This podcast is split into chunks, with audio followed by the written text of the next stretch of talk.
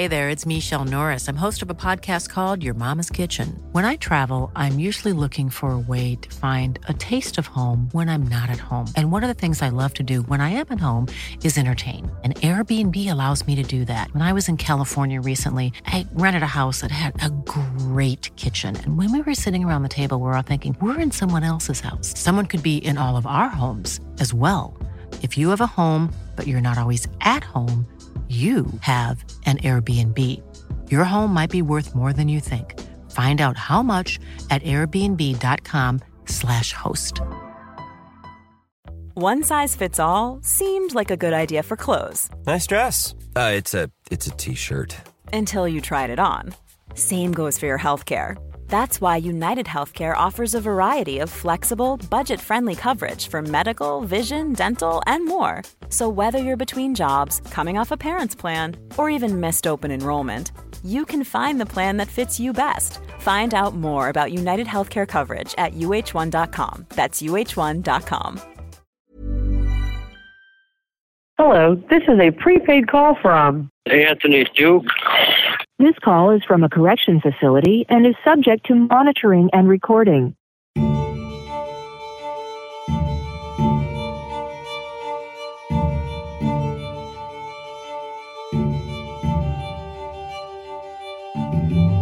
Hello, and welcome back to One Minute Remaining. My name is Jack Lawrence, the host and creator of this show. Today is time for a quick catch up with a man from Michigan. The man who's serving a life sentence for the crime of murder without the possibility of parole. It's a crime he's always maintained he's innocent of. If you're yet to hear the story of Anthony Duke, well, time to hit that pause button, head on back and catch up. Tony and I will speak quite regularly via the prison's messaging system for a check in every few weeks, but this was our first phone call for some months, and I'd heard from his mum that he'd recently got himself a new title. Hello. Here he is. What's going on? How are you, Minister? you like that? I do. It's quite the achievement, my Come friend. on. Yeah, well, praise God. Indeed. Yes, he thought I thought I earned it. So What happens? Do you have to do like take sort of classes or do exams, or how does that whole thing work? yeah, you got to take courses and tests and exams, and you got to put in work. Absolutely.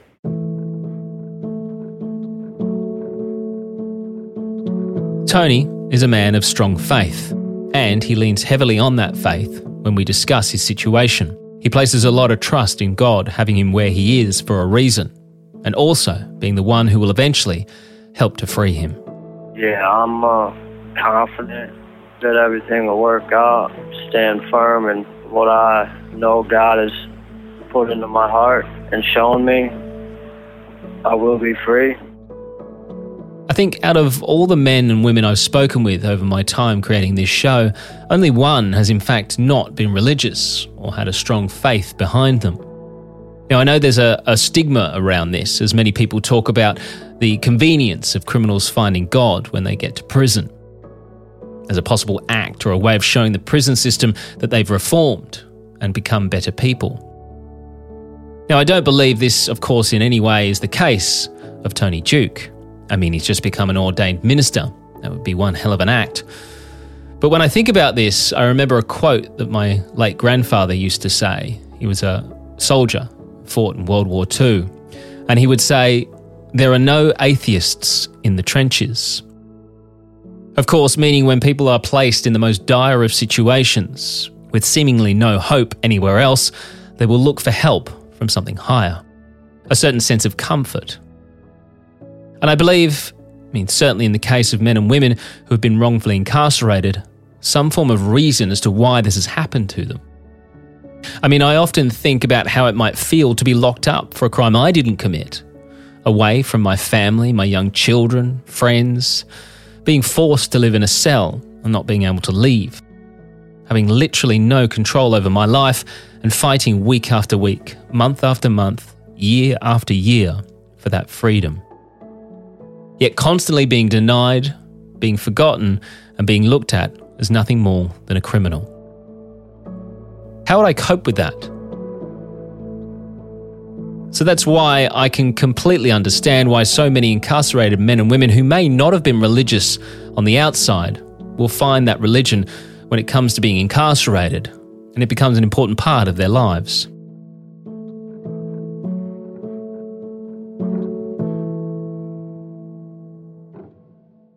So, although lots of people do find religion and work to better themselves inside facilities, this, of course, is still a prison and not a place full of angels and choir boys, and trouble is never far away. Any lockdowns and stuff going on? Oh yeah, a little bit here and there. We was locked down not too long ago for something. Guy two cells down got him and his bunkie got into it, and I guess he kind of ripped off his fake leg and split him between the eyes with his own leg. Deary me. I'm surprised he's allowed a fake leg in prison. Uh, yeah, you're allowed to have them. I used to paint them. I used to paint on them, make it all tattoo like on the plastic prosthetics.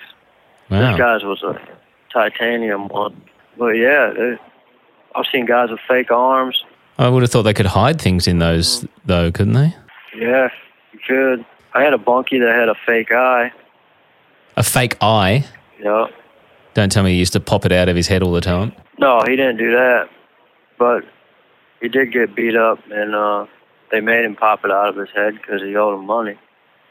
Jesus Christ. So he had to run around for a while, and I had to get it back for him. That's actually, yeah, it was a test from God, dude, because uh, I come back from the weight pit, and then I walk in my room, and there's a towel over the thing. Uh, I go in my, I go in there, and there's like four people in there, and they're like, "Oh, you don't want to be a part of this." That I said, "It's my room. What are you doing in here?" I shut the door, and I look. I see one guy got a got a, a shank in his hand. My bunkie's freaking out. Another guy standing there, and then another guy was in the corner.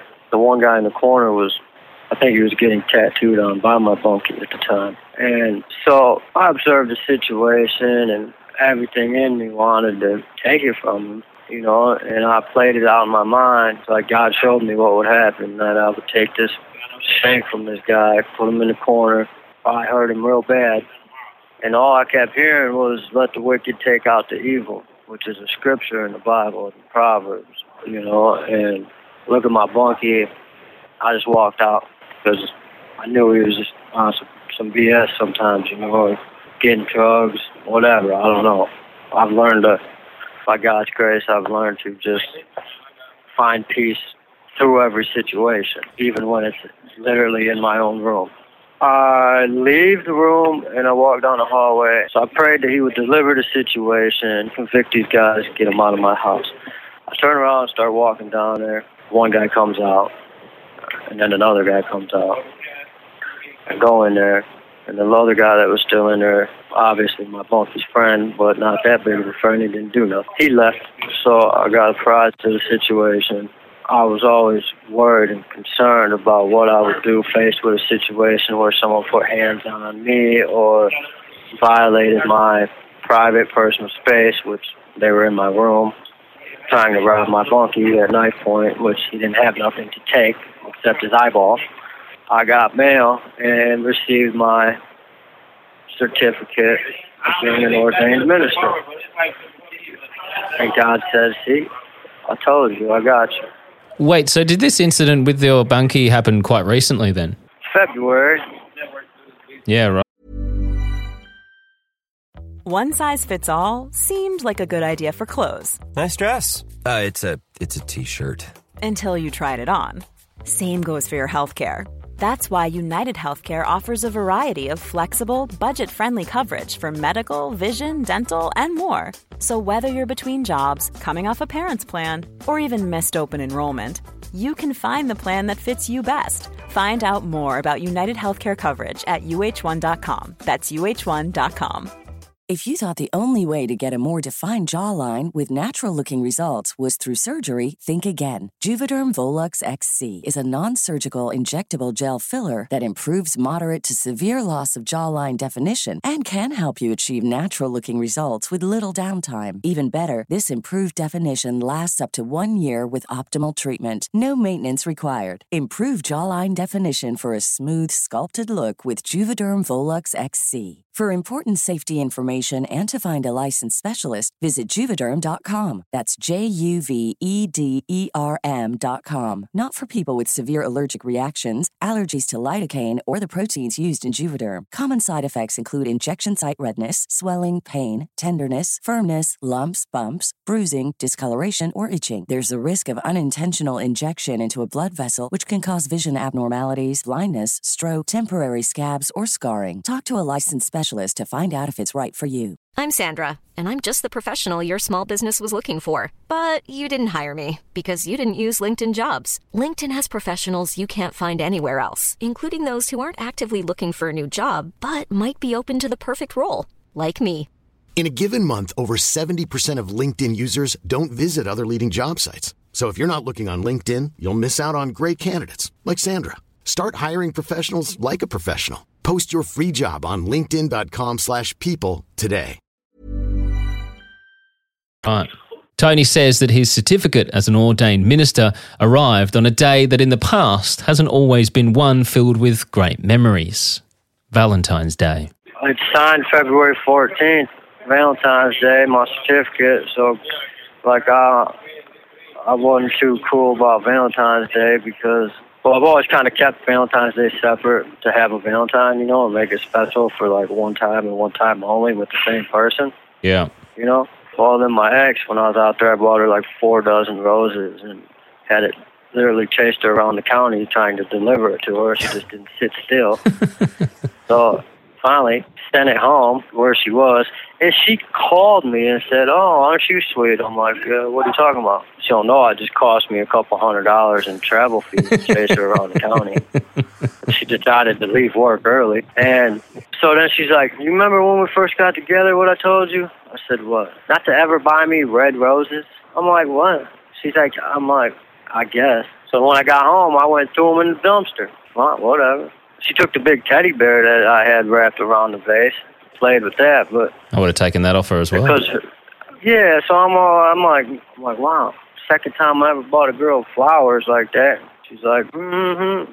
So, but that that is whatever. That wasn't nothing. But my first appeal got turned down on Valentine's Day 2017. That kind of just shattered my whole world because Yeah. a lot of work went into it, and it just felt like I kept getting shit on, you know. So Yeah. whatever. And then there was the guy used that to tell me like to uh saturate the world with love.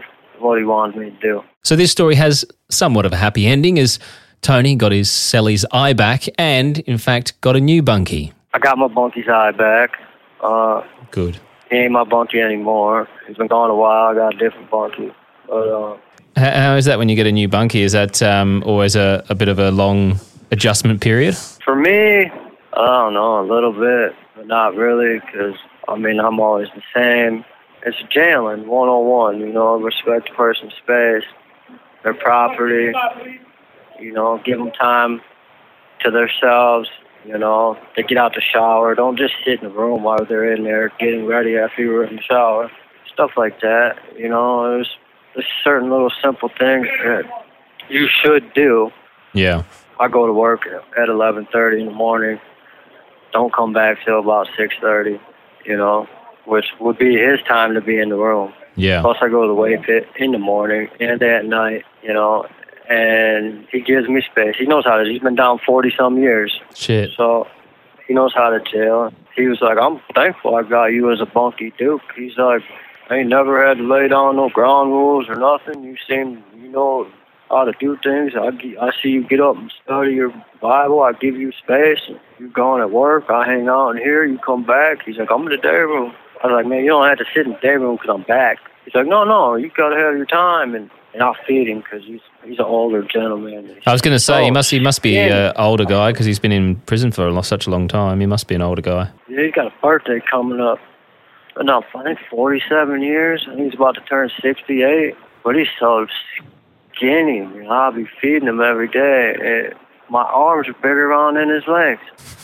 So is he uh, is he a lifer as well? Yeah, yeah. He got, I think he got life plus a 100 years, Jesus. something like that. I never understand those um, those sentences. I mean, you know, life plus hundred years. I mean, what's I don't understand the point in that. I mean, It's not like he's going to live his life sentence and then come back and have to live another hundred years. It just uh, it baffles me that I, I don't I don't understand Man, it. That's that is the case of when the judge is just trying to rack up numbers. You know, Yeah. the judges that keep track of the amount of years they sentence. You know, and some try to hit certain numbers, like a million years.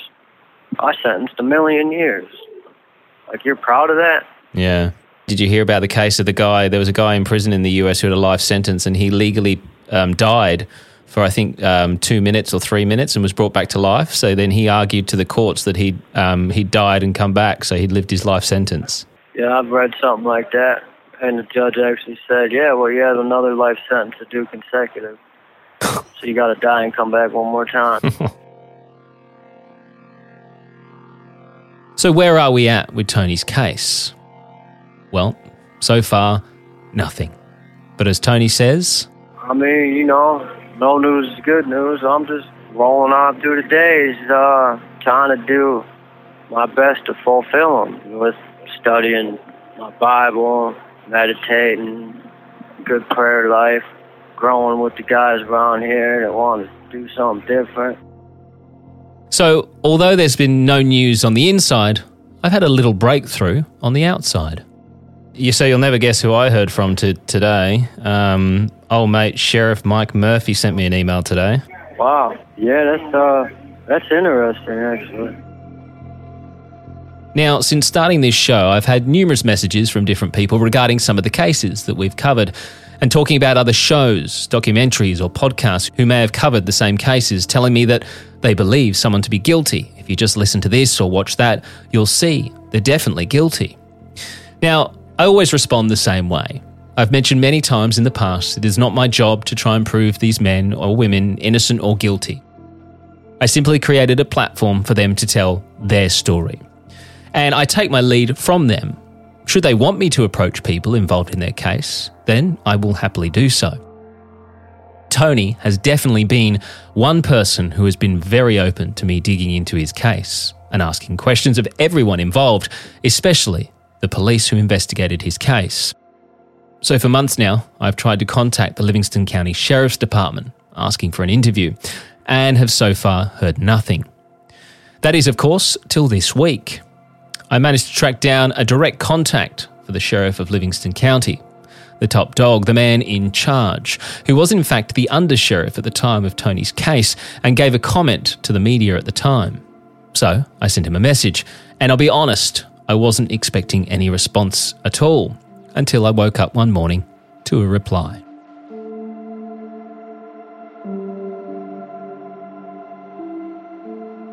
Also, in his response to me, because I obviously uh, told him why I wanted to talk to him, uh, and his response was I do remember the case, but only to the extent that it was a circumstantial case, and the jury found him guilty based on the great work of our detectives that did at the time, who have both since retired. I'm surprised he emailed you back. Well, so am I, to be honest. I, yeah, I mean, I, I am as well. I thought I would hear absolutely nothing, but uh, I found him online, so we'll see. I mean, you know, it's better than silence, I suppose. Yeah, hallelujah. So it's obviously not a commitment to any interview, but it's certainly a step closer for us to be able to at least ask some questions in this case and get the sheriff's response. You have one minute remaining. God, that goes so quick. You want me to call you back? Yeah, call us back, buddy. All right. All right, talk to Give you me in a a second. minute. Okay. So, as Tony says, no news is good news, but I am still working in the background trying to get more information and contacting people associated with this case. And until then, we will continue to keep you up to date with Tony's situation and his appeal. One Minute Remaining is a Mash Pumpkin production. Produced, hosted, and created by Jack Lawrence. Editing and sound design by Jack Lawrence and Dom Evans. This show is part of the ACAST Creator Network.